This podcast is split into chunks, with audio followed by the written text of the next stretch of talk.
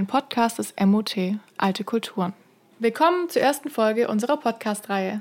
Heute sprechen wir über Feste und Trinkgelage im antiken Griechenland, die hin und wieder auch mal eskaliert sind. Die sogenannten Symposien wurden häufig innerhalb der gehobenen Gesellschaft gefeiert. Sie begannen nach dem Abendessen im Haus eines Gastgebers und verliefen anfangs sehr kultiviert. Erörtert wurden Fragen der Politik, der Erziehung und auch wirtschaftliche Kontakte wurden dabei geknüpft. Die Gäste lagen dabei auf sogenannten Klinen, die wir heute einfach als flache Liegen identifizieren würden. So führten sie im Liegen, auf einem Unterarm gestützt, Gespräche, musizierten, sangen, speisten, spielten und tranken. Wir sind ein studentisches Team der Universität Tübingen und möchten das Thema Feiern wie die alten Griechen in dieser Folge für euch aus der modernen Perspektive betrachten und eventuelle Parallelen zu unseren heutigen Traditionen und Feiergewohnheiten ziehen. Zum Auftakt führt Pauline Schleich, die bereits Archäologie und Kunstgeschichte in Tübingen studierte und nun hier im Master studiert, ein Gespräch mit einem von uns ausgewählten Experten zu diesem Thema. Hinterlasst uns doch gerne euer Feedback in unserem Instagram-Account Schlossgeflüster aus Tübingen mit UE geschrieben. Dort findet ihr auch Bilder der Exponate aus dem Museum, über die wir heute sprechen werden, sowie zusätzliche Informationen, die euch bestimmt interessieren werden. Wir hoffen, dass hierbei ein wenig Feierlaune aufkommt und wünschen euch viel Spaß bei unserer ersten Folge.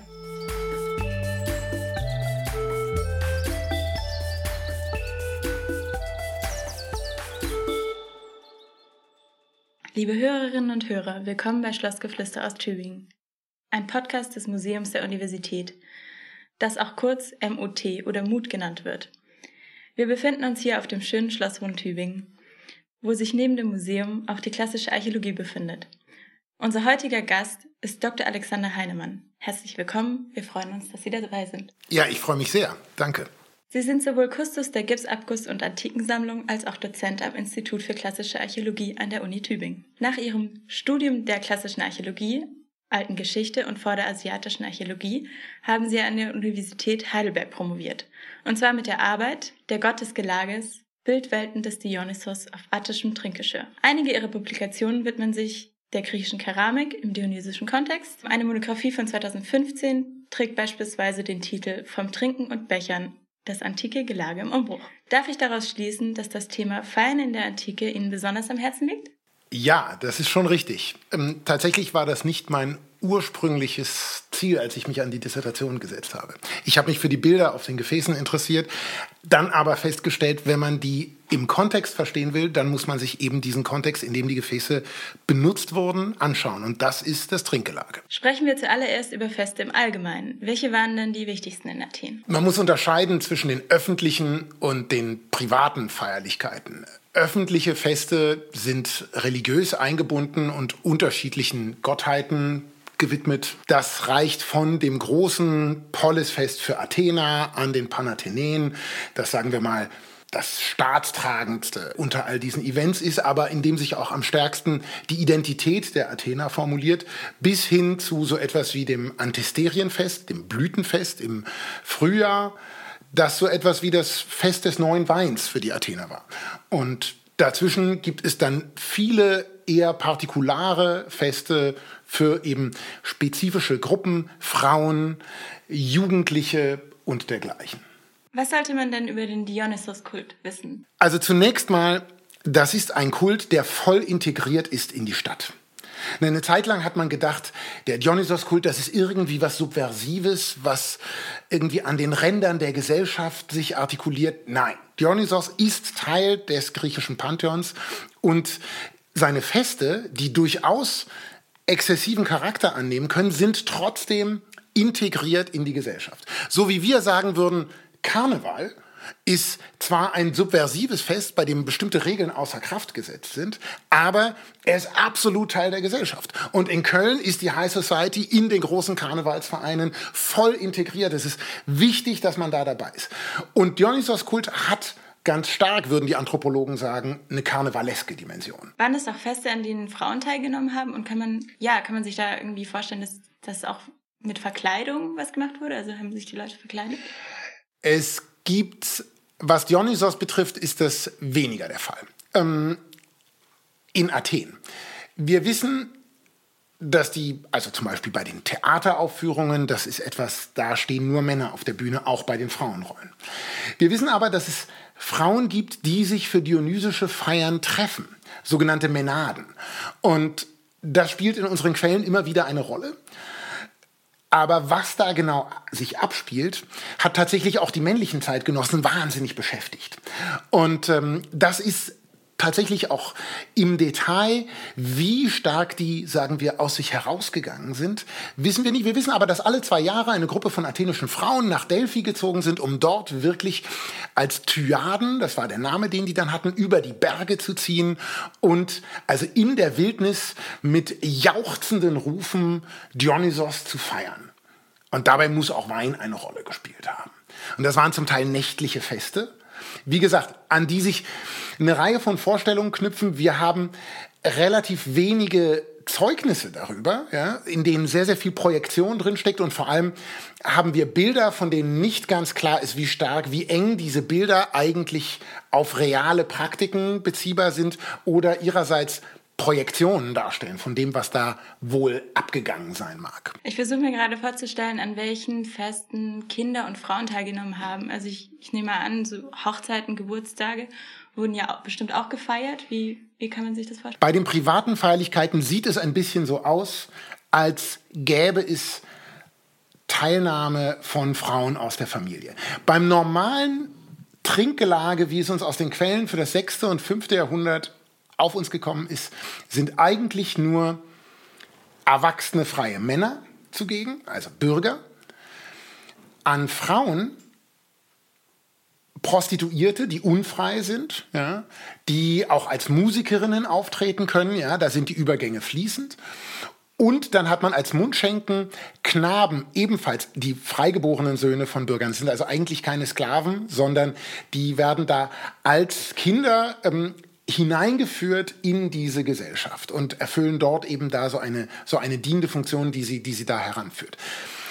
Es sieht so aus, als hätte sich das später ein bisschen aufgelöst im Laufe des vierten Jahrhunderts, dass insbesondere bei sowas wie Hochzeitsfeierlichkeiten auch weibliche Angehörige der Familie dabei waren. Aber erstmal ist das Symposion eine sehr, sehr männerbündische Veranstaltung. Unterscheiden sich die kultischen, also religiösen Feste äh, wesentlich von unseren oder gibt es da vielleicht Parallelen? Das ist natürlich eine Frage, die so ins Herz der antiken Religion stößt. Also, und da wären ein paar entscheidende Unterschiede erstmal zu nennen. Ein ganz wichtiger Punkt ist sicher, dass Antike, die meisten Elemente antiker Religion sehr, sehr stark auf Praktiken abheben. Das heißt, ich mache bestimmte Dinge, es geht um rituelles Ausführen, während das Christentum, wie andere Offenbarungsreligionen auch, großes Gewicht auf das Thema Glauben legen. Ich, es geht um bestimmte Inhalte, die ich glaube und die ich gewissermaßen voll akzeptiere. Die griechische Religion kennt kein Glaubensbekenntnis. Und an Zeus zu glauben oder so etwas ist keine wichtige Kategorie. Entscheidend ist für Zeus an den richtigen Feiertagen zu opfern. Das ist ein ganz, ganz entscheidender Unterschied, der sich später aufweicht, als auch in der Antike eben bestimmte Mysterienkulte aufkommen und man kann das Christentum durchaus auch als einen solchen aufkommenden Kult beschreiben, in dem dann eben nochmal andere Kriterien und Parameter eine Rolle spielen. Also da gibt es durchaus Parallelen. Ich würde vorschlagen, widmen wir uns unserem Exponat, das wir hier dabei haben. Das ist jetzt natürlich genauso eins dieser Objekte, die ein bisschen verführerisch sind, weil sie scheinbar eine ganz unmittelbare Situation wiedergeben, quasi als Ersatz dafür, dass wir keine Fotos von einem antiken Trinkgelage haben. Ja?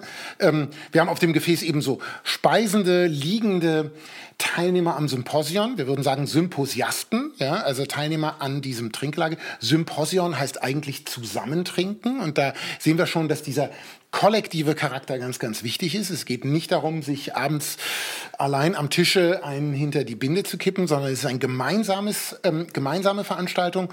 Und natürlich kann man solche Darstellungen nehmen und sagen, ja, so hat das irgendwie ausgesehen, so haben die gelegen und so weiter. Das ist auch nicht komplett falsch. Man muss sich aber trotzdem fragen, warum, wie kommen eigentlich solche Bilder zustande und welche Funktion erfüllt so ein Bild? Denn so ein Bild ist niemals einfach eine direkte, ungefilterte Wiedergabe, sondern ist selbst natürlich Ergebnis einer idealen Konstruktion, so wie eine Weihnachtspostkarte, ja, ein Weihnachtsidyll zeigt. Da fehlt der ganze Plastikmüll, der an Weihnachten anfällt und so weiter, ja. Und insofern ist das natürlich hier eine ganz idealtypische Konstruktion, die wir hier haben. Würden Sie denn sagen, das ist ähm, eine authentische Darstellung eines Symposiums? Wir sehen, dass hier, und das können wir sagen, dass hier die Elemente drauf sind, die für die Zeitgenossen offenbar wichtig waren, weil sie so ein Gelage ausmachen. Und dann ist nicht die Frage, ist das eigentlich repräsentativ? Ja, weil wir wissen nicht, wie intensiv die Leute sich wirklich unterhalten haben. Vielleicht saßen auch mal zwei auf der Kline, die sich nichts zu sagen hatten. Aber hier wird gewissermaßen ein Anspruch formuliert, wie ein Trinkgelage ablaufen soll, was was dazugehört. Und das ist natürlich für denjenigen, der diese Schale beim Trinkgelage konkret nimmt, darin spiegelt sich seine individuelle Gelagesituation wieder. Ja? Und insofern wirkt dieses Bild fast wie eine, also jetzt ganz vergröbernd gesagt, fast wie eine Handlungsanweisung in das Trinkgelage hinein und tritt in einen Dialog mit dem, was real sich abspielt. Ja, man kann auch sagen, hey, ihr beiden streitet euch mal nicht hier, guck mal, so benimmt man sich beim Symposion. Ja, man ist freundlich und so weiter und gesittet und, und springt nicht so rum wie du hier und so weiter. Ja, also hier ist natürlich auch was, zum Beispiel Körpersprache, was Tracht betrifft und so weiter. Hier werden, hier wird gleich so ein bisschen definiert, was eigentlich so dazugehört und wie man, wie man sich eigentlich zu geben hat. Ein vorbildliches Symposion. Ja, es ist ein vorbildliches Symposion. Wir dürfen jetzt aber nicht zugleich glauben, dass all diese Bilder immer nur, immer nur Ideale äh, vorgeben. Wir sehen nachher noch Darstellungen, die genau mit diesen Werten und Normen auch spielen und die auch auf den Kopf stellen. Wie öffentlich waren denn solche Feste? Also waren das äh, eher private Partys, höherer gesellschaftlicher Kreise oder mhm. ja, wer hat da teilgenommen? Ja, also zunächst mal finden bei einzelnen Symposien im privaten Kreis findet tatsächlich eine Gruppe zusammen, die nennt sich Hetairi. Das sind Hetairoi, das heißt eigentlich Gefährten. Und die kommt dort zusammen und das sind Leute, die sich untereinander auf Augenhöhe erst einmal begegnen. Ja? Die sind, gehören einer sozialen Peer Group an und oft auch einer politischen Gruppierung. Wir erfahren aus der, aus der Lyrik zum Teil von gewissermaßen den Symposien der Gegenseite, von unterschiedlichen Klicken, die in der Stadt eventuell auch in Konflikt miteinander stehen. Der einzelne Hausherr lädt ein, das findet im Regelfalle tatsächlich in einem irgendwie privaten Rahmen eben zu Hause statt. Wir haben zumindest ab dem 5. Jahrhundert Nachweise für solche Gelageräume in den athenischen Wohnhäusern. Wir müssen das Ganze ein bisschen unterscheiden von den Feierlichkeiten, die sich bei religiösen Festen abspielten, ja, die einen etwas größeren Rahmen hatten und im Heiligtum waren. Ja, und dann gehen sie zu, äh, wenn sie geladen sind, bei Platon im Symposion, ähm, also ein philosophischer Dialog eigentlich, erfahren wir von so einem Trinkgelage. Der Dichter Agathon hat in einem Theaterwettbewerb den ersten Preis gewonnen und zur Feier richtet er ein Symposion aus. Und da kommen der Komödiendichter Aristophanes, der Philosoph Sokrates, später auch noch der Politiker Alkibiades kommen da vorbei. Also da kommt so eben die Leute, die innerhalb seiner sozialen Gruppe äh, zu ihm in Kontakt stehen. Wir haben den Eindruck aus den Quellen, dass sich das Symposion im Laufe vor allem also im demokratischen Athen stärker auch für niedrigere soziale Gruppen öffnet. Das hat relativ einfache Gründe. Wir sind in einer agrarischen Gesellschaft. Wein ist nicht komplett unerschwinglich. Und was brauchen Sie noch? Sie brauchen vielleicht ja Prostituierte, also Frauen für so ein bisschen Spaß für die Herren, brauchen sie. Das ist in einer sklavenhaltenden Gesellschaft aber auch nicht so komplett undenkbar. Ja, ähm, die Magd, die vielleicht eine Sklavin ist, naja, die wird dann da noch irgendwie äh, dazugeholt. Ja, also sie können im Grunde mit relativ wenig Mitteln das öffnen. Und wir stellen auch fest, dass beim Symposion bestimmte Gruppen versuchen, durch Rituale, durch bestimmte Spiele und so weiter gewissermaßen die Latte höher zu legen und soziale Distinktion walten zu lassen. Damit klar wird, hey, unseres ist nicht einfach irgendwie so ein Besäufnis, wie das jeder irgendwie begehen kann, sondern bei uns wird zum Beispiel ordentlich Musik gemacht. Oder wir tragen Gedichte vor. Oder wir unterhalten uns hier hochintellektuell über Philosophie. Das sind alles, sozial gesehen, Distinktionstechniken, um in einer Situation, in der diese Eliten, die sich eigentlich nicht gut nach unten abschotten können, ähm, die Latten höher zu legen. Also, so wie ich das verstehe, war es durchaus prestigeträchtig. Man wollte schon seinen Wohlstand auch zur Schau stellen. Das ist im demokratischen Athen was ganz, ganz Schwieriges, wenn Sie Ihren Wohlstand zu stark nach außen tragen. Demosthenes, der Redner Demosthenes im vierten Jahrhundert, ähm, poltert über einen politischen Kontrahenten, weil der über die Agora, also über den Marktplatz in Athen geht. Sklaven machen ihm links und rechts Platz. Und dieser Maidias, so heißt dieser Mann, ähm, der unterhält sich dabei lauthals über metallenes Geschirr, was er zu Hause hat. Metallenes Symposionsgeschirr. Und Demosthenes wirft ihm das in einer Rede vor. Daran sehen wir, was für ein politisches Potenzial da drin steckt. Und ein Aspekt daran scheint zu sein, dass der eben mit seinem Prunkgeschirr, dass es um metallene Sachen geht, ja, dass der damit so protzt. Ja, also Einzelne versuchen das offenbar und zugleich versucht die demokratisch-egalitäre Strömung, das wieder einzufangen und einzuhegen. Ja, also da sehen wir, das Private ist politisch, so, wenn Sie so wollen. Ja, diese Symposien sagen etwas darüber aus, wo sie sich eigentlich gesellschaftlich verorten. An dieser Stelle haben wir eine schöne Textstelle aus einem Fragment Xenophanes mitgebracht, das Tatjana Dörrer jetzt für euch rezitiert. Denn jetzt sind rein der Boden und die Hände aller und die Becher. Einer legt geflochtene Kränze um, ein anderer reicht in einer Schale wohlduftendes Salböl. Ein Mischkrug steht da, voll von Heiterkeit. Ein anderer Wein ist bereit, der niemals auszugehen verspricht. Mild, in Krügen, blumenduftend. In der Mitte verbreitet Weihrauch heiligen Duft. Kühl ist das Wasser und süß und rein. Daneben liegen goldgelbe Brote und der stattliche Tisch mit Käse und dickem Honig beladen. Der Altar in der Mitte ist völlig mit Blumen bedeckt. Gesang erfüllt das Haus und festliche Freude.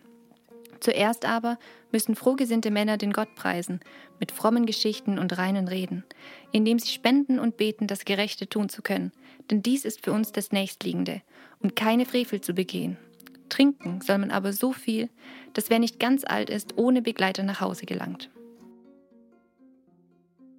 Ja, das ist Xenophanes Symposionselegie für die in gewisser Hinsicht das Gleiche gilt wie vorhin für diese Schale. Das ist natürlich eine ganz idealtypische Formulierung, wie so ein Symposion seinen Ausgang nimmt. Es ist alles da, es breitet und die Brote duften und der Wein ist da und alle sind parfümiert und so weiter. Und auch im Weiteren schildert er, worüber man sich unterhalten soll beim Symposion und so weiter.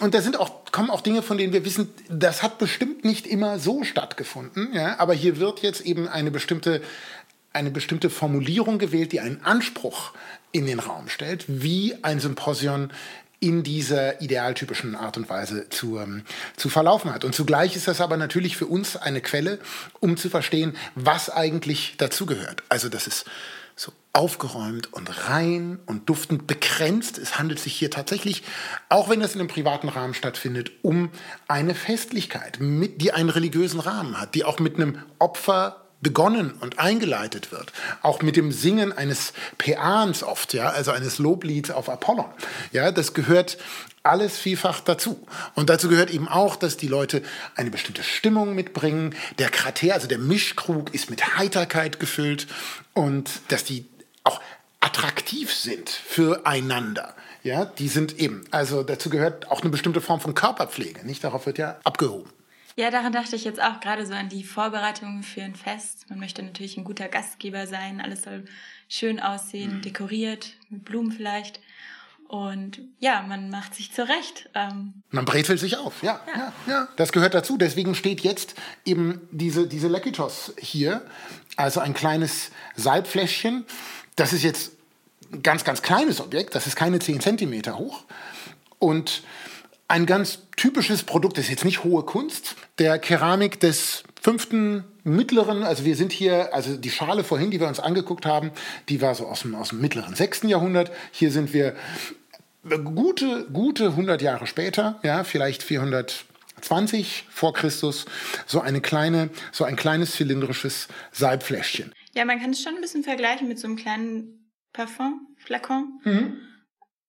Abgebildet ist Eros, der hier Blumen pflückt, nehme ich an. Er hat hier auch so ein kleines Täschchen. Der hat so ein Täschchen und der pflückt. Ja, ich würde vermuten, dass es Früchte sind eigentlich, ja, an so einem Bäumchen. Genau. Der, der, der Eros ist ja geflügelt und der flattert an diesem Bäumchen. Und das, das Pflücken von Früchten, insbesondere von Äpfeln, ist natürlich ein ganz, ganz altes Symbol, eine ganz, ganz alte erotische Metapher. Da können wir zum Garten Eden zurückgehen, ja, ähm, und zu, und zu Adam und Eva. Es gibt ein berühmtes Gedicht von Sappho, der, der Dichterin des siebten Jahrhunderts, die äh, den Apfel besingt, der ganz, ganz oben am Zweig hängt und der da erstrahlt in der Sonne und der nicht gepflückt worden ist, weil die Apfelpflücker nicht rangekommen sind. Das ist der begehrenswerteste. Und da ist natürlich auch ein erotisches Bild drin.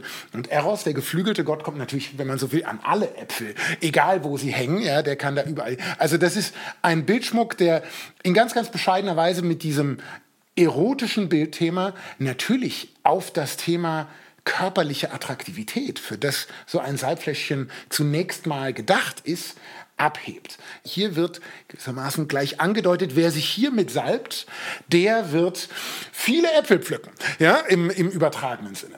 Und diese Gefäße sind lange Zeit als ähm, primär weibliche Gefäße wahrgenommen worden. Auch so eine Vorstellung, ähm, ja, das Parfümieren natürlich irgendwie in die weibliche Sphäre gehört. Aber wir wissen, es gehört genauso in die Symposionsphäre. Und wir haben aus einer Grabung an der Athena Agora einen Befund von umfänglicher Symposionskeramik, wo also äh, Trinkschalen und Mischkrüge und aber auch solche Lekiten, solche Salbfläschchen dazugehören. Wir haben das eben in dem, in dem, in dem Xenophanes-Fragment gehört, dass da Salböl herumgereicht wird in einer Schale. Also das, das, kommt, da, das kommt da alles zusammen. Ich habe da auch noch ein Fragment, ein Zitat von Alkaios.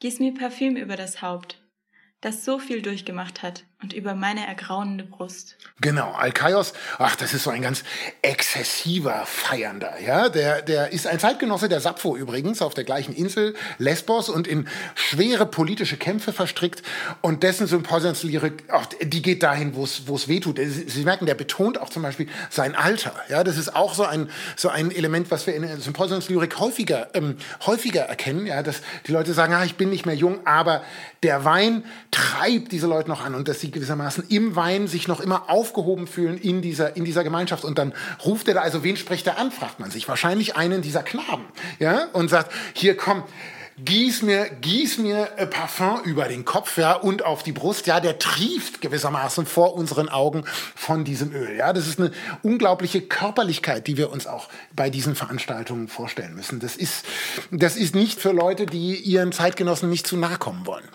Während der Rezitation aus Xenophanes Fragment eben haben wir schon ein kleines Hörbeispiel der Musik in der Antike im Hintergrund gehört. Die Instrumente der griechischen Antike bildeten oft die Vorlage für die Instrumente im Mittelalter, von denen die heutigen abgeleitet sind. Belege für Instrumente sind nur eben äußerst rar, doch oft geben Darstellungen auf Vasenmalereien Hinweise auf Instrumente und Instrumententypen. Wir kennen beispielsweise Instrumente wie die Kithera, die Lyra, die Flöte, die Aulos ist auch häufig dargestellt und teilweise gibt es auch Abbildungen von der Harfe. Das gibt uns einen groben Einblick darüber, welche Klänge so ein Fest begleitet haben könnten. Und wir haben eine Reihe von Musikinstrumenten tatsächlich auch archäologisch überliefert. Mittlerweile eine ganze Menge aus Gräbern. Insbesondere Flöten erhalten sich besser logischerweise als Saiteninstrumente, aber wir können darüber eine ganze Menge sagen. Das, was wir eben gehört haben vom, vom Kollegen Stefan Hagel, der eben zu einer Forschergruppe gehört, die diese Instrumente rekonstruieren und auch rekonstruieren, wie die spielen. Ich habe den, den Stefan Hagel mal gehört, das ist sehr eindrucksvoll, weil der tatsächlich eine auch antike Technik beherrscht, zeitgleich einzuatmen und auszuatmen, so dass der kontinuierlich den Luftstrom durch die Flöte halten kann. So ähnlich wie man das, der benutzt seine Lunge ein bisschen wie ein Dudelsack im Grunde. Ja, der, der kriegt also da einen konstanten Luftausstoß hin. Das ist sehr, sehr, sehr, sehr eindrucksvoll, weil das sehr, sehr lang geht. Wichtig ist beim Trinkgelage, dass insbesondere in archaischer Zeit, also im 6. und im, im beginnenden 5. Jahrhundert auch noch, die ähm, Teilnehmer das tatsächlich alles selber mitbringen. Dass die selber Lyrik vortragen, zum Teil eigenes natürlich, dass die selber musizieren und singen. Das kommt gewissermaßen aus der Mitte der Gelagegemeinschaft heraus.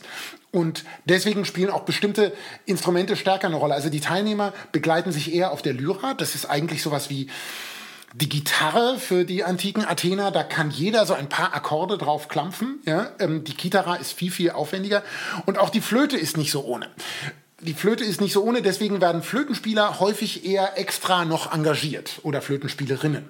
Und das ist, das ist also etwas, was zunächst mal sind diese Performances, kommen sehr stark aus der, aus der Mitte der, der Gelagegemeinschaft. Im späteren 5. Jahrhundert stellen wir dann fest, dass es eine Tendenz zur Professionalisierung gibt. Dass man mehr und mehr Leute hereinholt, die solche Performances, die was rezitieren, die was vorführen, die auch kleine Sketche vorführen, die auch akrobatische Dinge machen und so weiter. Und das ist in, in früherer Zeit ist das stärker gewissermaßen bei den Teilnehmern selbst angesiedelt. Ich würde mal vorschlagen, dass wir ein Hörbeispiel nochmal anhören von Stefan Hagel. Also das findet man auch auf seinem YouTube-Account.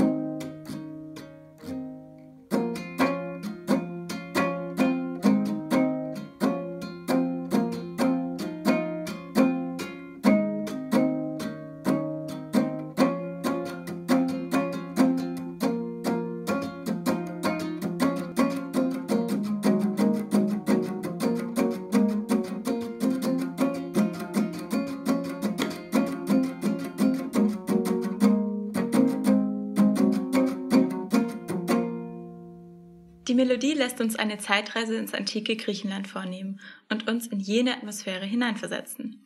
Wie auch heute muss für eine gute Party eben auch für Getränke gesorgt sein. Ich nehme an, es wird hauptsächlich Wein getrunken, ja, also beim Symposion ist natürlich Wein dann das, was man trinkt. Die, an, die, die klassische Antike, die Kulturen Griechenlands und Roms sind keine Biertrinkerkulturen im Unterschied zum Orient und zu Ägypten, wo also eben fermentiertes Getreide und letztlich Formen von Bier getrunken werden. Das ist für die, für die Griechen ist das was relativ Exotisches und auch ein bisschen, dem stehen sie relativ skeptisch gegenüber. Man trinkt Wein.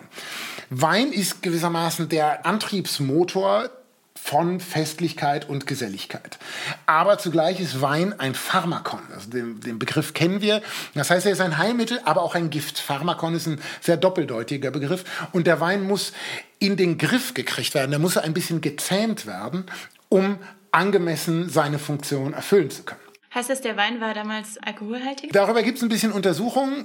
In der Tendenz ja, wahrscheinlich ein bisschen stärker als unser Wein, aber Sie kommen mit normalem Wein nicht jenseits einer Grenze von 16, 17 Prozent.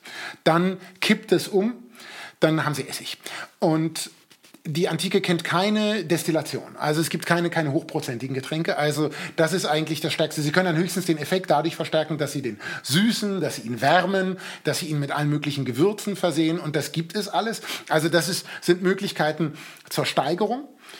Zugleich aber gibt es eben auch ein ganz ausgeklügeltes Ritual beim Symposion, um den Wein eben zu zähmen und runterzuschrauben in seinem Effekt. Können Sie das mal beschreiben? Wie wurde das äh, gemacht? Wir können das im Grunde anhand dieses sehr, sehr ausdifferenzierten Gefäßspektrums beschreiben. Ja, dass ja auch, wenn man eben im Rundturm in unsere, in unsere Vasensammlung kommt, sieht man erstmal eine Vielzahl von sehr, sehr unterschiedlichen Gefäßtypen und es wird gar nicht klar, wie, wie stehen die eigentlich zueinander in Beziehung. Tatsächlich ein Großteil, ein ganz, ganz großer Teil der antiken dekorierten Keramik dient dem festlichen Weinkonsum. Das kann man sagen. Der Wein wird zumeist in Amphoren oder in Weinschläuchen transportiert, gebracht. Wasser kommt in anderen, sogenannten Hydrien, also anderen Gefäßen, und dann kommt beides zusammen in den vorhin in dem Xenophanes-Fragment schon genannten Mischkrug, den Krater. Da kommen Wein und Wasser hinein. Also der Wein wird beim Symposion im absoluten Normalfalle nicht etwa pur getrunken, sondern als Schorle, wenn Sie so wollen, ja, mit Wasser versetzt. Wir haben hier ein Mischgefäß vor uns stehen, gefertigt aus rotem Ton, bemalt mit schwarzer Farbe. Die Bemalung ist attisch-rotfigurig, das heißt, die Figuren sind in Tonfarbe belassen. Auf diesem Glockenkrater, der recht groß und bauchig ist und nach oben hin weit geöffnet, sieht man eine Szene am Ziehbrunnen, bei dem eine Frau beim Wasserschöpfen von zwei Satyren belästigt wird. Der rechte hinter ihr schwingt in ex einer extremen Pose sein irrigiertes Geschlecht in ihre Richtung. Auf dem Ziehbrunnen ist auch ein Muster aus Efeuranken zu erkennen. Eingerahmt wird die Szene unterhalb von einem Meanderfries, oberhalb von Olivenzweigen, mhm. also so einem Zierband. Ja, das ist, das ist eben eine von ganz, ganz vielen. Diese Stücke sind ja alle von Hand bemalt, insofern alles Unikate in, diese, in dieser Hinsicht.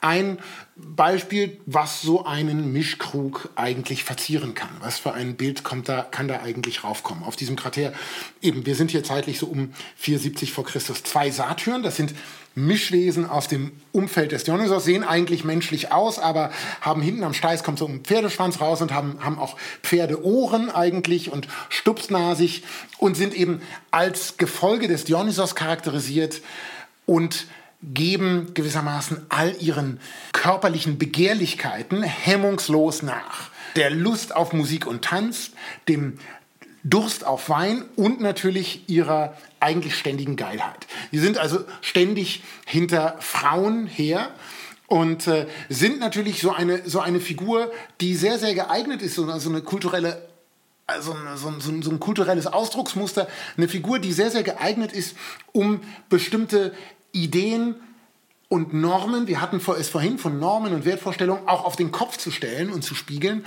und damit ein bisschen zu spielen. Nicht unbedingt, auf keinen Fall jetzt mit erhobenem Zeigefinger, so darfst du das nicht machen, ja, mhm. sondern die zeigen im Grunde ein Potenzial, ein, ein, ein Ausrastpotenzial an. Also und die sind hier, auch betrunken, nehme ich an. Die sind gewissermaßen ständig auf Koks. Ja, ähm, die sind, die sind total, total immer in, in, in Feierlaune. Sehen wir auch an dieser ganz exzessiven Körpersprache, nicht? Die gestikulieren immer ganz wild und in solchen Ausfallschritten und haben eben beide so ein steifes Glied, ja. Die sind, die sind ähm, absolut scharf jetzt auf diese Frau an der Wasserstelle. Das ist eine klassische Situation, in der sich die, die antike Frau aus dem geschützten Raum des Hauses hinaus begibt, Wasser holen, ja. Übrigens typischerweise etwas, was man mit, was junge Frauen machen. Bis heute in in vielen Gesellschaften, ist das natürlich eine Aufgabe junger Frauen, Wasser zu holen. Da gehen die raus und das ist natürlich immer so eine, so eine potenziell gefährliche Situation und wir kennen das, Sie können das quer durch die ja. Literatur durchspielen, nicht also ähm, äh, äh, Susanna in der Bibel wird von den, von den, von den beiden Alten und Bathseba beim Bade und ähm, Mowgli im Dschungelbuch, ja, Diana, genau, Diana wird, also beim Baden werden die Frauen natürlich besonders, aber auch eben das Wasser holen, ähm, äh, das sind immer Situationen, in denen diese Frauen potenziell plötzlich angreifbar werden. Ja, und das ist genau das, was hier geschildert wird. Diese Frau am Ziehbrunnen, der sich diese beiden Satyren mit sehr, sehr eindeutigen Gesten nähern. Also hier wird natürlich eben mit dem gespielt, was eigentlich unter Einfluss von Wein irgendwie so passieren kann. Wir können auch sagen, hey, die Frau holt Wasser, die Satyren als Trabanten des Dionysos stehen für den Wein. Hier geht es, wenn Sie das als erotische Metapher lesen wollen, um die Verquickung von Wasser und Wein. Das ist genau das, was in diesem Gefäß tatsächlich stattfindet. Männlich ja. und weiblich ist eigentlich. Männlich und weiblich auch, ja, ja, ganz genau. Ja, da kann man gewissermaßen diese, diese beiden Elemente und damit wird in einer ganzen Reihe von, von, von, von Gefäßen sehr, sehr gespielt. Also, weil das Wasser ist sehr, sehr stark, wird sehr, sehr stark als feminines Element. Nymphen, Quellnymphen sind immer wieder weiblich, ja, aber, ähm, und wir haben umgekehrt Saturn Satyren, die als, als Beinamen gewissermaßen Hedioinos heißt der eine auf einer bekannten Schale. Ja? Also der heißt süßer Wein. Ja? Also das ist gewissermaßen die, die Mischung, auf die hier abgehoben wird. Ein weiteres dionysisches Indiz ist wahrscheinlich auch hier die, die der Efeu-Ranken. Ja, dieser Pfahl, auf dem der Ziehbrunnen hier, auf dem die, die, die, der Schwengel des Ziehbrunnens aufsitzt, der ist mit Efeu versehen. Efeu ist die dionysische Pflanze, lustigerweise mehr noch als die Weinranke selbst. Efeu ist immer grün, Efeu ist nicht aufzuhalten. Ja? Wo der sich hochrankt und wo der sich festgerankt hat, da hält er fest. Das macht Efeu zu einem wahnsinnig starken Symbol für diese unaufhaltsame Vitalität des, des Dionysos eigentlich. Auch nicht unbedingt beliebt. nicht unbedingt beliebt beim Kleingärtner, ja, das ist richtig. Ja, aber, ähm, aber das bringt gewissermaßen wirklich diese, diese Wucht, dieses Unaufhaltsame ganz gut zum Ausdruck.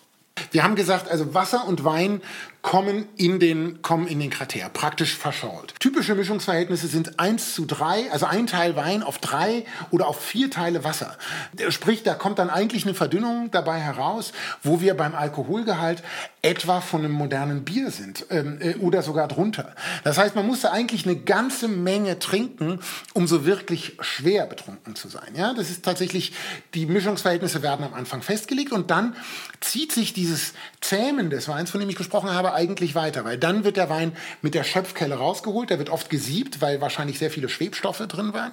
Er kommt dann in Trinkkannen, ja, in, also in, in, in, in Kannen, ja, ähm, und aus diesen Kannen wird dann wiederum auf die Schalen ähm, der, Wein, der Wein verteilt. Das ist jetzt eine Pelike, eine sogenannte Pelike, ein amphorenähnliches Gefäß mit zwei Henkeln, sehr bauchig. Wir wissen über die Funktion von Peliken nicht so gut Bescheid, wie wir gerne wüssten. Meine Vermutung ist, dass sie tatsächlich als kleine Amphoren beim Symposion dienen. Aber sie haben sicher auch andere Funktionen. Zum Teil scheint auch Öl drin, drin aufbewahrt worden zu sein. Diese hier weist auf den beiden Seiten jeweils eine groß gezeichnete Figur eines Satyren auf. Also auch wieder diese, diese ähm, ulkigen, koboldhaften, aber auch ein bisschen bedrohlichen Figuren aus dem Umfeld des, ähm, des Dionysos. Ja. Der eine mit einem Weinschlauch und einem Trinkhorn. Ja. Beides übrigens formen so ein Schlauch und so ein Trinkhorn, die auf heftigen, ungehemmten, ungemischten Konsum von Wein abheben. Also gerade das, was man eigentlich beim Symposium nicht macht. Ja, das ist also ein Bild von, ein Bild des Exzesses. Und auf der anderen Seite, ja, gucken Sie mal, was der hier macht.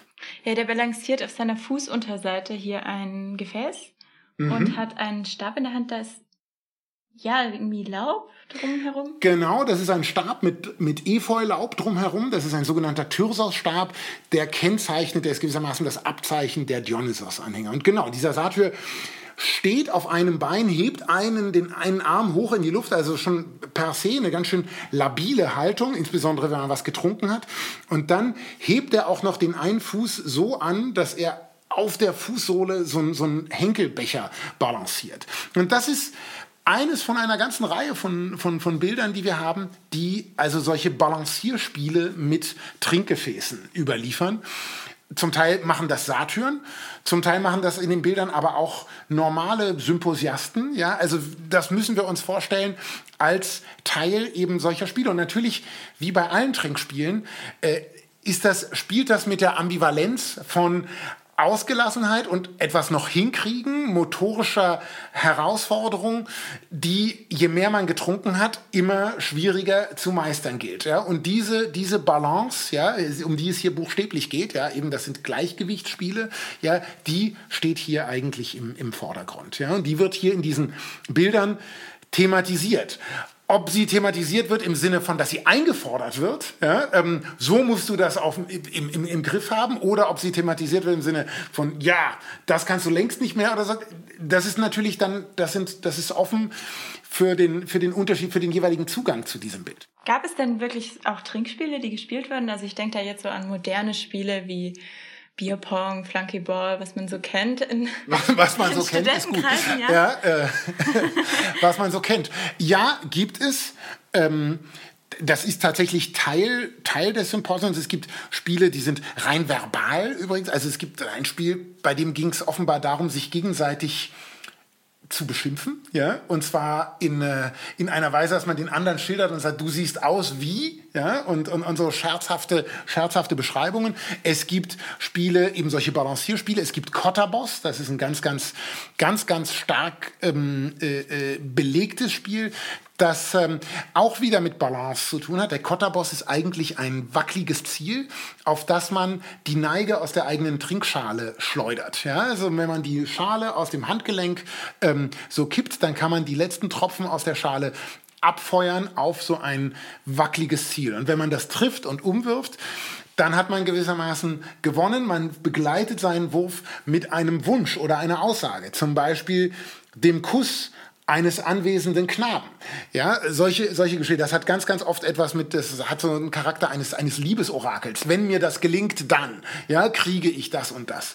Und das ist natürlich was durchaus Spielerisches, ja, eben. Und, ähm, und zugleich sehen wir, auch hier geht's wieder, wird eigentlich wieder eingefordert, dass man sich so weit noch im Griff hat, denn also tatsächlich Kotterboss ist eine ganz schöne motorisch, also ist eine ganz schöne Herausforderung auch an die Feinmotorik, das muss man erstmal hinkriegen, ja, das ist also ähm, durchaus Teil eben dieser, ähm, dieser Spielmechanik. Einerseits die Ausgelassenheit für solche Dinge, man muss sich ja auch trauen, dann zum Beispiel so einen Liebeswunsch zu formulieren.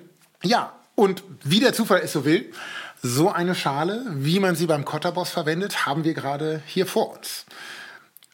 Die ist ein bisschen anders gemacht als die Schale, die wir uns vorhin angeguckt haben. Wenn Sie sich die angucken wollen. Die sogenannte Augenschale hier ähm, zeigt im Innentondo eine schreitende, tänzelnde Figur mit äh, begrenzt, mit einem kleinen Mäntelchen und einem Knotenstock im Profil Ähm, es ist auch schwarzfigurig, hat im Gegensatz zu dem ersten Gefäß, das wir besprochen haben, keinen so einen Knick, sondern ist bauchig rund.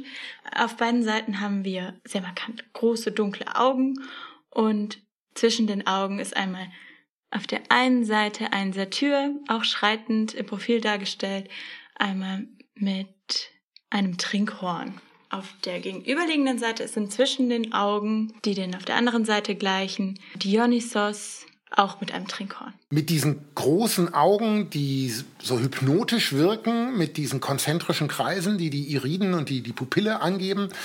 Und die seitlichen Henkel wirken natürlich dann wie, seitlich abstehende Henkel wirken wie Ohren. Und der Standfuß der Schale, der wie so eine Trompete so nach vorne kommt, wie so eine trompetenartige Schnauze, so dass man ja wie so ein eigentümliches Schalenungeheuer gewissermaßen sich das Gesicht des, des Trinkenden präsentiert. Und das ist natürlich irgendwie ein lustiger Effekt, aber lässt zugleich, das ist für uns aufschlussreich, weil es zugleich auf einen ganz, ganz zentralen Gedanken hinweist, der mit dem Weinkonsum im Zusammenhang steht. Und das ist eben, dass man sich beim Weinkonsum immer auch in jemand anderen verwandelt, dass man sich verändert, dass dieses Pharmakon nicht ohne Konsequenzen für die Identität des Einzelnen bleibt. Und äh, das führt in einen ganz, ganz zentralen Zuständigkeitsbereich des Dionysos, dieser Identitätsverlust. Dionysos ist eben nicht zufällig auch der Gott des Theaters. Und für uns haben Theater und, und Trinkgelage erstmal nicht so viel zu tun, außer jetzt wir sagen eben das Pikolöchen irgendwie im Theaterfoyer. Aber hier geht es, hier ist der gemeinsame Nenner eben eigentlich die Identitätsveränderung unter dem Einfluss des Weins im einen Fall, im Theater im anderen Fall. Und wir könnten im Grunde sagen, diese Augenschalen sind wie Masken, ja, mit denen der, der Trinkende sich tatsächlich verändert. Wir haben auch andere Hinweise darauf, dass diese Identitätsveränderung im Symposium eine Rolle spielt. Sie fragten vorhin nach, nach Ver Verkleidungen. Wir haben Darstellungen, die darauf hinweisen, dass man sich insbesondere orientalisch gewandelt, gewandelt hat beim, äh, beim Symposion, einzelne zumindest. Und dahinter steckt wahrscheinlich die Vorstellung, dass der Orient generell mit Luxus und Üppigkeit und ausschweifendem Leben und bestimmte Regionen, vor allem äh, das Schwarze Meer, mit sehr enthemmtem Weinkonsum, ungemischtem Wein und so weiter in Verbindung stehen. Ja, können Sie noch mal vielleicht ganz kurz auf die Augen eingehen? Die haben ja auch eine, ich würde sagen, erotische Konnotation. Ah, richtig, genau. Ja, äh, das ist sehr gut. Ja, die, die Augen sind in der antiken Vorstellung sind die tatsächlich äh, der Ort, von dem das Begehren ausgeht, das sich wie ein Strahl von dort entwickelt und in die Augen des Gegenüber eindringt. Ja, also hier diese, die Eindringlichkeit dieses Blickes, die hat tatsächlich eine, eine erotische Konnotation und das ist, das Symposion ist natürlich, wir haben jetzt hier über Wein und, und, und, und Status und so weiter gesprochen, ähm, aber das ist auch ganz, ganz, ganz, ganz zentral der Ort, an dem Begehren entsteht, formuliert und ausgelebt wird. In der Lyrik, und zwar homoerotisches ebenso wie heteroerotisches Begehren. Ja? Also da spielen eben diese weiblichen Prostituierten eine Rolle, aber eben auch diese Knaben. Ja? Denn antike Homoerotik, das ist ganz klar, das ist eine andere als die, die wir heute mit einem Begriff wie Homosexualität belegen. Das ist ganz stark Päderastie. Ja? Und, ähm, und spielt zumindest in bestimmten Kreisen innerhalb der Elite eine große Rolle. Insofern ist mit diesen Augen und mit diesem Blick natürlich eine erotische Dimension angesprochen, zugleich aber auch eine warnende. Wir haben oft im Innenbild dieser Schalen die Fratze der Gorgomedusa. Wer sie anschaute, wurde in Stein verwandelt. Ja, also eigentlich ein Horrorbild, das sich demjenigen bietet, der die Schale leert und dann plötzlich in diese frontal herausblickende Fratze blickt. Und das ist sehr, sehr typisch für das Symposium, diese Ambivalenz. Wir haben diese Augen, die sowohl eine, eine, eine erotische Spannung andeuten können, als auch den Schrecken. Ja, das geht eben, kann eben miteinander einhergehen. Ich denke da noch, das ist vielleicht eine unkonventionelle Frage, aber was hat die Frau des Gastgebers wohl gemacht während seinem Symposium? Ähm, das wissen wir tatsächlich nicht. Also da müssen wir sagen, sind, lassen uns unsere Quellen absolut im Stich. Die interessieren sich dafür nicht. Wir kennen eine Szene am Ende des Gastmahls des Xenophon, da wird so ein Softcore-Sketch aufgeführt. Ja? Dionysos besucht Ariadne. Ariadne ist da zu Hause und der Dionysos kommt zu ihr zu Besuch. Das wird von professionellen Schauspielern aufgeführt. Naja, und dann spielt sich da so ein bisschen Petting auf der Bühne ab, ja, und dann ziehen die beiden am Ende dieses Sketches eng umschlungen ins Schlafgemach ab. Und dieser Sketch ist so anregend für die Teilnehmer, dass, ähm, dass die alle aufstehen und die Verheirateten unter ihnen sagen, so, jetzt aber ab nach Hause zu meiner Frau. Ja, also daraus können wir schließen, okay, die Frauen sind zu Hause und warten gewissermaßen, zumindest in der Vorstellung der Ehemänner, vielleicht gab es da ja auch eine Überraschung, warten auf ihre Ehemänner und die, die unverheiratet sind, sagen, also als allererstes werde ich jetzt bald heiraten. Ja, das ist so anregend wirkt dieser Sketch. Sehr, sehr bürgerliche Ideale, muss man sagen, die da, die da präsentiert werden. Wir sind auch nicht zufällig schon im vierten Jahrhundert, wo das, wo vieles auch schon so ein bisschen gesitteter sich vollzieht. Aber, äh, aber tatsächlich interessieren sich die Quellen, die wir haben, im Grunde an der Stelle sehr, sehr wenig für die Hausfrauen. Ja? Ähm, das ist nicht, ist nicht Thema. Was sagen denn die Quellen? Gibt es auch Symposien unter Frauen? Es gibt Feiern von Frauen, insbesondere bei Demeter-Festen.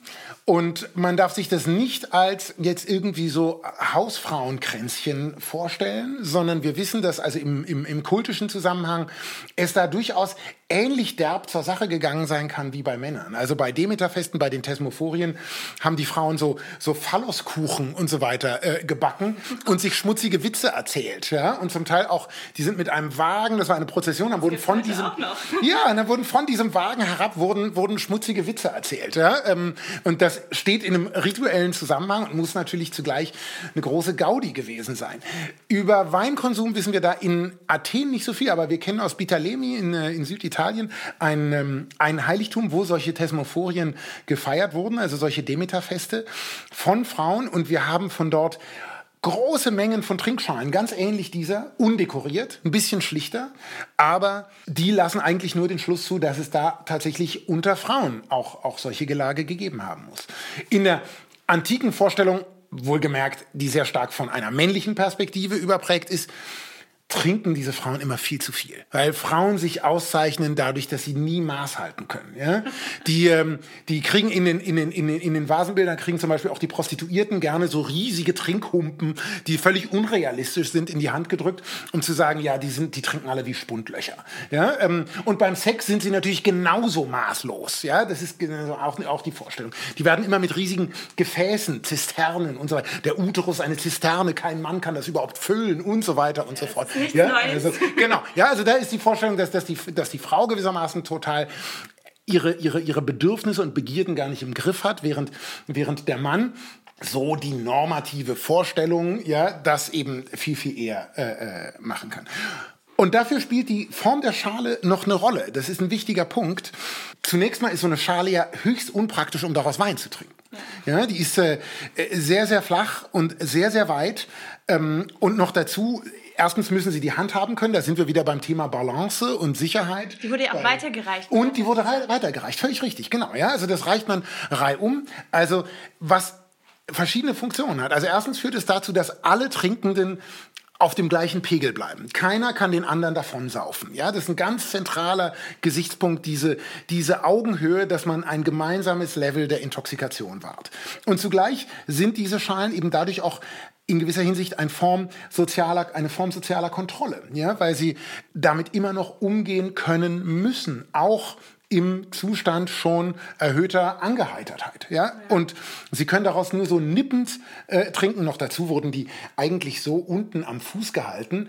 Das ist echt ein Balance. Das kennen wir aus den Darstellungen. Das ist echt ein Balanceakt, daraus dann noch zu trinken. Ja? Also nicht mit beiden Händen seitlich, wie wenn man irgendwie die Suppenschüssel zum Mund führt, ja? sondern, sondern das war, das sind alles, da sind wir wieder bei den Distinktionsmerkmalen, die dazu führen sollen, dass man den Konsum des Weins möglichst kontrolliert. Also es sollte elegant aussehen. Genau, genau. Durch, durch ein Regime von, von körpersprachlicher Eleganz und so weiter. Bei dieser Balance der Trinkschalen spielt eben immer auch die Gefahr eine Rolle, dass man sich natürlich wahnsinnig bekleckert. Und darauf wird tatsächlich sehr geachtet von den Zeitgenossen. Wir haben so ein paar sogenannte Trickvasen, wir würden sagen Scherzartikel von Gefäßen mit so eingebauten Löchern und solchen, solchen Tricks, bei denen man, wenn man den Trick nicht kennt und ein bestimmtes Loch irgendwo zuhält, kann man aus denen gar nicht trinken, ohne dass das in einer Riesenschweinerei endet. Ja, das ist, ähm, ist natürlich erstmal ein lustiger Schenkelklopfer für die, für die Festgemeinschaft, ja, aber zugleich ist das natürlich für uns ein Indikator, wie stark auf diesen Comment, auf diese Verhaltensweisen tatsächlich abgehoben wurde. Das ist wirklich fies. Ja, das ist fies, genau. Ja. Ähm, kommen wir dazu, wie ein Symposium geendet hat. Ja, wie endet ein Symposium? Haben wir eben im Zusammenhang mit, mit diesem Passus bei Xenophon schon, schon kurz besprochen. Ähm, grundsätzlich eine typische Art, wie das zu Ende gehen kann, ist, dass man an einem bestimmten Punkt dann die Leute rausgehen, um die Häuser ziehen. Ja? Wir nennen diesen Umzug Komos. Ja? Und der Mann, der hier im Mittelbild dieser Schale abgebildet ist, mit diesem Stab, der ihn als Bürger kennzeichnet und der trägt seinen Mantel in einer ja, so etwas lässigeren Art einmal so quer über den, über den Arm geworfen. Das ist typisch für solche Komasten, für solche Teilnehmer am Umzug. Und zugleich sehen wir an seinem Efeukranz, dass er eben äh, zu einer Festgemeinschaft gehört. Ja? Dass dieser Umzug ist natürlich, der erfüllt mehrere Funktionen. Zum einen ist es ein motorisches Ventil, nachdem man da also im, beim, in diesem quadratischen Gelageraum auf seinen Klinen gelegen hat, muss auch relativ anstrengend gewesen sein, immer so auf dem linken Arm liegen und mit dem rechten Arm äh, äh, trinken, das strengt ja auch an, ja, dann gewissermaßen diese motorische Anspannung zu lösen und dann geht man raus mit Krach, Musik, Tanz und noch mit Trinkgefäßen, die meistens ein bisschen leichter zu handhaben sind als Schalen, weil man ist ja dann unterwegs. Das ist das eine. Das andere ist aber auch, dass man natürlich das Symposion, das eine sehr stark nach innen gerichtete Veranstaltung ist, was Statusrepräsentation betrifft, dass man das dadurch nach außen kommuniziert und dass man sagt, hey, wir haben es so richtig krachen lassen und wir zeigen das jetzt an. Ja? das ist von anderen Teilnehmern nicht immer ganz positiv gesehen worden. Ja? Also im, im Theater ist das eigentlich so eine, so eine klassische, in der Komödie so, so, so eine klassische Punchline. Zwei Leute unterhalten sich auf einer Straße, oh Gott, da kommt ein Komos, schnell weg. Ja, weil da kommt ein Haufen Angetrunkener und die sind zu allem Möglichen aufgelegt. Die klauen einem den Mantel oder schlagen einen zusammen und was auch immer. Ja, also das ist eine sehr, sehr, äh, das ist so eine Form von ritualisiertem Rauditum, ja, mit dem man das so nach, nach außen trägt. Ja, so wie wir das zum Teil, also manche studentischen Verbindungen haben das ja auch so, dass sie ihre Form zu feiern sehr, sehr intensiv nach außen kommunizieren, ob es der Außenwelt unbedingt sympathisch ist oder nicht. Ja, ja wir versuchen es vielleicht zu vermeiden, aber ob das dann immer klappt. ja, genau. Ja, man versucht wahrscheinlich wahrscheinlich seine, seine Gäste im Auge zu behalten, zu schauen, dass der Alkoholpegel bei allen eher gering ist, aber dann manchmal ist es auch ausgeartet. Gibt es da auch prominente aber, Beispiele aus Athen? Ja, aber da gibt es da gibt's natürlich prominente Beispiele. Ähm, da gibt es äh, eine Reihe, also so ein Symposion eben, das zwar einerseits, das ist einerseits, muss man sich klar machen, ein Mikrokosmos, der sich eigene Regeln gibt. Man bestimmt einen Symposiarchen, ja, der die ganze Sache leitet, ja, wie einen oberen, wie einen vorgeordneten Beamten. Man bestimmt die Mischungsverhältnisse. Man sagt ja und jetzt mal bitte die größeren Trinkschalen und so weiter. Also das läuft einerseits sehr geregelt ab. Andererseits ist der Regelbruch, der potenzielle, der steht immer mit im Raum. Und ist auch reizvoll. Und der ist natürlich auch reizvoll, ja. genau. Und der Punkt ist natürlich so, an diesen Punkt sich heranzutasten und wie weit geht man da eigentlich. Da gibt es diese, so eine schöne Anekdote bei, bei Plutarch, wo von einem Haus in, in, in Agrigent in Sizilien die Rede ist, dass das Schiffswrack oder so ähnlich hieß, ja, weil dort irgendwie tagelang ein Symposium drin gefeiert worden war und man hörte da Krach draus kommen und Möbel gingen zu Bruch und, und, und, und Gefäße flogen aus den Fenstern und irgendwann kamen diese Leute völlig geflasht herausgewankt nach mehreren Tagen des Feierns und erzählten eine abenteuerliche Geschichte, dass sie mitten im Symposium plötzlich auf hoher See gewesen wären und im Sturm und sich nicht mehr anders zu helfen gewusst hätten und alles sei zu Bruch gegangen und sie mussten dann Ballast über Bord werfen und deswegen flogen also Sachen aus dem Fenster. Und das ist, egal ob die es geglaubt haben oder nicht, das ist eine sehr geläufige Metapher, das Symposion als Schifffahrt. Ja, das weinfarbene Meer ist schon eine Metapher bei Homer. Ja, und äh, der Delfin, der hier zum Beispiel drauf ist, ist eben auch ein Tier des, des Dionysos. Ja, also das geht, geht miteinander einher. Gelagematrosen und, und Weinruderer und solche, solche Metaphern begegnen, begegnen zuhauf und eben. Und auf hoher See kann einem alles passieren äh, und man ist, und man ist in Gottes Hand. Und solche, solche Exzesse kann man natürlich auch relativ gezielt ansteuern. Also in Athen gibt es so einen extremen Fall im Jahre 415. Sehr besondere historische Situation. Vor Christus, ja? 415 vor Christus, genau, ja. Athen ist im Peloponnesischen Krieg schon seit 15 Jahren im Krieg, plant eine riesige Expedition, praktisch die gesamte Streitmacht per Schiff nach Sizilien zu werfen. Das ist im Umfang muss man sich das vorstellen wie die Landung in der Normandie, wie der D-Day. Am Vorabend dieser Expedition wachen die Athener auf und in der ganzen Stadt sind die Hermen plötzlich beschädigt worden. Die Hermen sind so Pfeiler des Gottes Hermes mit, dem, mit dessen Kopf und dem Phallos vorne drauf. Und die hat in der Nacht sind die von Unbekannten ähm, ja, vandalisiert worden. Ja? Die, die sind also mit, mit, mit, mit Meißel und sonst was rangegangen und haben, haben denen die Phalloi abgehackt und die am Gesicht be, be, beschädigt. Und es wird schnell klar, das war eine Gelagegemeinschaft. Ja? Eine, ein anderes Wort für eine Gelagegemeinschaft, nicht nur Hetairoi, auch Pistis ist ein Wort. Pistis bedeutet ein Vertrauensbund. Ja?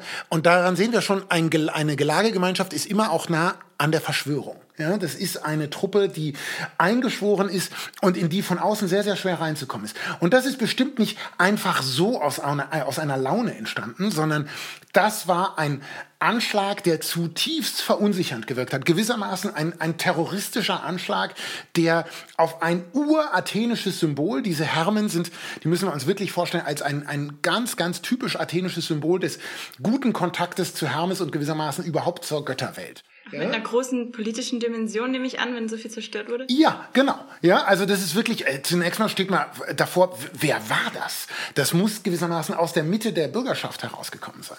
Und trotzdem schickt man diese Expedition los. Und nach einer Weile realisiert man, oder vermutet man, das war ein Symposion, bei dem ausgerechnet der oberste Feldherr Alkibiades teilgenommen hat. Der wird zurückgerufen, damit man ihn vor Prozess, vor, vor Gericht stellen kann. Das ist ihm gar nicht so unlieb, denn die ganze Expedition nach Sizilien ist ein riesiges Fiasko. Tausende von Athenern landen in Kriegsgefangenschaft in den, in den Steinbrüchen von Syrakus. Und äh, Alkibiades äh, fährt zurück nach Athen, aber er fährt gar nicht bis nach Athen, um sich dem Prozess nicht stellen zu müssen, sondern setzt sich lieber ab und, und, und wechselt die Seiten. Also, und das Ganze geht zumindest nach Wahrnehmung der Zeitgenossen, von einem Trinkgelage aus. Daran zeigt sich auch so schön, was für eine zentrale, was für ein zentrales Ritual das war. Da werden Komplotte geschmiedet, da werden aber auch Hochzeiten eingefädelt, da werden äh, Siege gefeiert. All das, das, Symposion ist wirklich eigentlich der zentrale Ort. Es gibt nichts, was beim Symposion nicht verhandelt werden kann. Alkibiades kennt man ja auch aus Platons Symposion, der da zu spät kommt. Der genau. genau, der kommt zu spät und der ist so ein typischer Komast. Also das ist übrigens in der Symposionsliteratur auch so ein, so ein Topos, ein wiederkehrendes Motiv, der zu spät kommende Gast, der dann schon betrunken ist und die Leute nochmal aufmischt. Und der natürlich auch so ein Regelbruch da ist. Die, die haben da irgendwie nett gesessen und sich kultiviert unterhalten über die Liebe. Und dann kommt also Alkibiades, dieses Kind der Jeunesse dorée des demokratischen Athen und eine, ein überschäumender Charakter auf eine Hetäre gestützt und schon mächtig angehört, der ist schon weiter im Pegel als die anderen teilgenommen. Seine Rede passt ja. auch so gar nicht zu den vorigen. Die Rede passt ja. so gar nicht zu den vorigen, aber trotzdem klingt er sich da ein. Ja, das ist, das ist wirklich, und da kann man eigentlich tatsächlich, also Platons Symposion, das ist spannend, weil man einerseits diese philosophischen Inhalte hat und zugleich sind aber Elemente darin eingebaut, die tatsächlich Teil der gelebten gelebten Praxis des Gelages gewesen sein müssen. Also Platons Symposien ist natürlich eine sehr gute Quelle für gerade mhm. Symposien, äh, wie der Name schon sagt. Äh, was gibt es denn da noch für wichtige Quellen, die man vielleicht kennen könnte? Also es ist natürlich uferlos, weil wie gesagt, Symposien kann man bei allen möglichen Anlässen finden, aber wir haben also diese philosophischen Texte, die beim Gelage angesiedelt sind.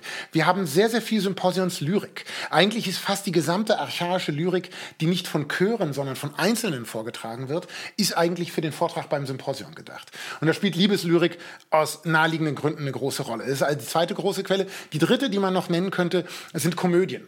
In Komödien spielen, spielt eben diese Festkultur Kultur eine große Rolle, weil das ist logischerweise, das ist ein Anlass, wo es eben auch ziemlich ziemlich außer, außer Kontrolle geraten kann. Das ist natürlich ein guter Katalysator für komische Handlungen. Ja, also das sind so, so zentrale Schriftquellen. Und dann eben auch die Bilder auf den Gefäßen. Aber die Bilder bei den, auf den Gefäßen, genauso wie die Symposionslyrik, haben eine doppelte Funktion, weil sie einerseits uns Dinge schildern, andererseits sind sie selbst Teil dieses Rituals und wirken in dieses Ritual hinein. Wir haben es hier also wirklich mit einer komplizierten Mechanik aus Praktiken, Bildern und Texten zu tun.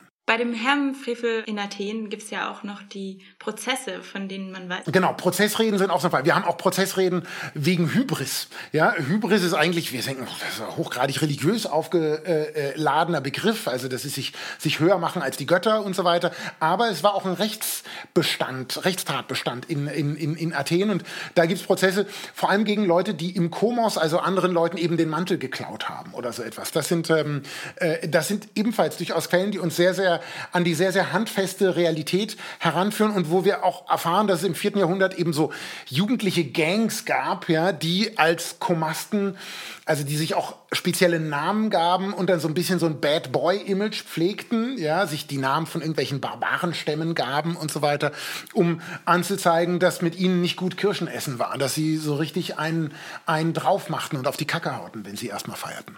Eine weitere Textstelle möchten wir euch nicht vorenthalten. Ich übergebe das Wort an Jonas Brachmann, der aus Eulebus Fragment 93 einen Auszug rezitiert. Drei Kratere nur mische ich für die Vernünftigen. Einen für die Gesundheit, den sie als erstes austrinken. Dann den zweiten für die Freuden der Liebe, den dritten für den Schlaf. Wenn sie den ringsum ausgetrunken haben, gehen kluge Männer nach Hause. Der vierte aber ist nichts mehr für mich, sondern für die Überheblichkeit. Der fünfte für den Krach, der sechste fürs um die Häuser ziehen, der siebte ist fürs blaue Auge, der achte ist für die, die die Polizei rufen, der neunte ist fürs Kotzen, der zehnte ist fürs Durchdrehen bis zum Umfallen. Das ist jetzt so ein Ausschnitt tatsächlich aus einer Komödie, ja, das erste Hälfte, viertes Jahrhundert, was ich vorhin sagte. Also das ist auch jetzt wieder gewissermaßen exemplarisch für diese Quellengattung. Was hat Sie in den Jahren Ihrer Forschung zu diesem Thema begeistert, erstaunt oder überrascht? Und zu welchen eventuell unpopulären Meinungen und Schlüssen sind Sie über das Feiern in der Antike gekommen? Begeistert tatsächlich die Objekte selbst. Ja, weil die von einer so lebensnahen Intensität sind, mit der sie an die Sache selbst heranführen und mit der sie einen an diese an diese Ereignisse heranführen, die wir nicht mehr erleben können. Wir können nicht dabei sein, aber wir können versuchen nachzuvollziehen, was eigentlich da die Inhalte waren, die da verhandelt wurden. Und das ist, das bringen einem die, die Texte, insbesondere der Symposionslyrik, wo einfach fantastische Liebeslyrik vor allem dabei ist, und die Bilder, die zum Teil extrem geistreich sind, sehr, sehr witzige so Funkenschläge, die sollen ja auch gewissermaßen das Gespräch mit anregen, ja, die so, die so in diese Veranstaltung hineinwirken, die bringen einen da sehr, sehr nah heran. Wenn Sie fragen, was, was hat mich gewissermaßen überrascht oder, oder was habe ich nicht so erwartet, etwas, was definitiv einen Unterschied ausmacht zu moderner Festpraxis ist, wie stark sich die Teilnehmer bei all dem immer auch über die Schulter gucken und sich selbst in Frage stellen.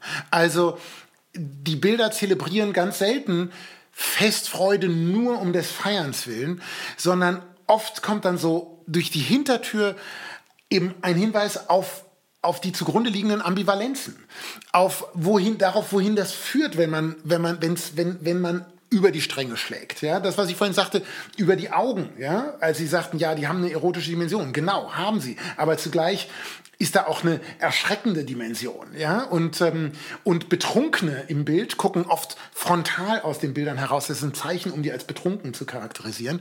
Aber zugleich auf die gleiche Weise stellen die Bilder Tote dar. Tote gucken auch frontal aus dem Bild heraus. Ja, da sind wir wieder bei diesem Umstand, wie man sich selbst verloren gehen kann im Symposium. Also diese Ambivalenz, dass die Bilder und die Texte eigentlich dahin gehen, wo es weh tut und wo das Thema nicht einfach nur so ein ja Friede Freude Party machen ähm, ist das ist tatsächlich ganz ähm, ganz spannend daran und darin das wäre mir wichtig ähm, hat das Symposion auch etwas im Verein, etwas gemeinsam mit der Tragödie, die dann im Laufe des fünften Jahrhunderts sich entwickelt, die eben auch ganz kritische und ganz schwierige Fragen stellt, wie sich die Gemeinschaft zu bestimmten Problemen verhält und auch keine einfachen Lösungen bereithält. Und in gewisser Hinsicht ist das Symposion auch so eine Veranstaltung, bei der man nicht genau weiß, worauf es hinausläuft und die auch keinen idealen Verlauf immer nur hat, ja, sondern, sondern eine ganz komplizierte Waage halten muss. Also irgendwo auch die Widersprüche, so die Eskalation und dann genau. auch, eigentlich möchte man ja das Maß der Dinge wahren und genau die Griechen sollte man nicht sagen, aber da ist eine Art, das zu betrachten, dass die tatsächlich ein starkes Bewusstsein eben für diese Widersprüchlichkeit hat und diesen Widersprüchen nicht aus dem Weg geht und die auch nicht auflöst, sondern im Gegenteil äh, die Bilder und die Texte so triebt, dass diese Sachen absolut auf die Spitze getrieben werden. Sie stehen dazu.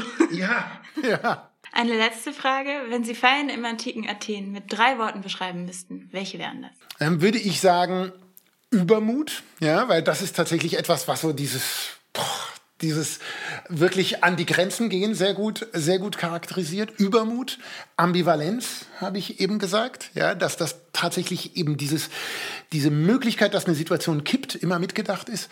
Und ich habe das vorhin kurz bei der Musik erwähnt, Eigenbeteiligung. Die Leute sind da nicht als Konsumenten einer bestimmten Partykultur da, die da irgendwie etwas serviert bekommen, sondern sie sind die Party. Ja, sie bringen sich komplett da ein. Deswegen ist das auch, wie man sich beim Symposion verhält, ist tatsächlich deswegen auch eine ganz, ganz entscheidende Frage, ja, weil ähm, da bringt man sich eben voll ein. Man ist nicht nur irgendwie Publikum für irgendeine Show. Ja. Das hätte ich jetzt nicht erwartet. Ich dachte eher so an Sex, Drug and Rock'n'Roll oder irgendwie sowas. Ich habe auch schon mal einen Vortrag ähm, mit diesem Titel gehalten, aber ja, also. Es hätte auch gepasst. Es hätte auch gepasst. Es hätte auch gepasst, aber ähm, ich würde sagen, wenn wir historische Epochen insgesamt und gerade die Antike betrachten, dürfen wir es uns nicht zu leicht machen im Schlagen von Parallelen. Ich tue das hier dauernd und sage ja hier Burschenschaften und, und, und, und, und Weihnachten und, und, und, und, und Piccolo im Foyer oder sowas. Aber ähm, tatsächlich, tatsächlich gibt es natürlich ganz elementare Unterschiede. Diese Leute ticken ganz, ganz, ganz, ganz anders als wir. Der Philologe Uwe Hölscher, der Vater meines Doktorvaters, hat die Antike mal als das nächst Fremde zu unserer Kultur bezeichnet. Und das bringt es auf eine Weise ganz gut zum Ausdruck. Also wenn die Rede ist von Antike als Wiege der abendländischen Kultur und so weiter, dann ist das zwar richtig, aber diese Leute sind uns zugleich ganz hochgradig fremd. Ja? Ähm, nicht nur, weil sie jetzt irgendwie ein völlig patriarchalisches Weltbild haben und irgendwie Sklaverei Teil der, der, der Wahrnehmung ist, ist auch in der westlichen Welt noch nicht so lange her. Ja? Aber also wir kennen Voodoo-Praktiken aus der, aus der Antike. Ja? Wir kennen der zentrale Mythos von, von Demeter. Ja? Ähm, als Demeter so traurig ist, der löst sich ja dadurch auf, ja, also die Demeter ist so traurig, weil ihre Tochter entführt worden ist. Und wer kann sie trösten? Ihre alte Amme.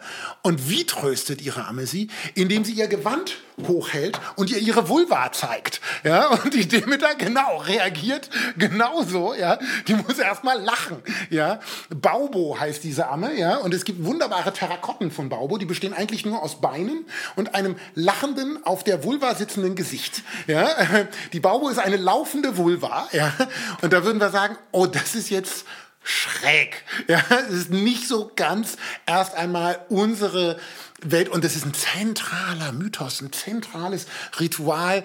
Ja, wir würden sagen, hey, okay, das geht hier um Kult, das ist was Wichtiges und nein, es geht da um befreiendes Lachen und befreiendes obszönes Lachen, ja, was ähm, nicht in allen Belangen, das ist einfach so ein Beispiel für, für Bereiche, klar können wir das nachvollziehen, aber es erwischt uns immer an den Stellen, an denen wir es am wenigsten erwarten. Und deswegen würde ich sagen, klar ist antike Gelagekultur auch, kann man auch auf so Schlagworte wie Sex, Drugs und Rock'n'Roll ähm, reduzieren. Aber der Sex ist ein sehr anderer. Es ist kein ehelicher Sex. Ehelicher Sex dient dazu, legitime Kinder nachzu, äh, äh zur Welt zu bringen. Der Sex, der Spaß macht, den hat man mit anderen. Ja? Ähm, oder man hat ihn mit Knaben. Und ich meine wirklich Knaben.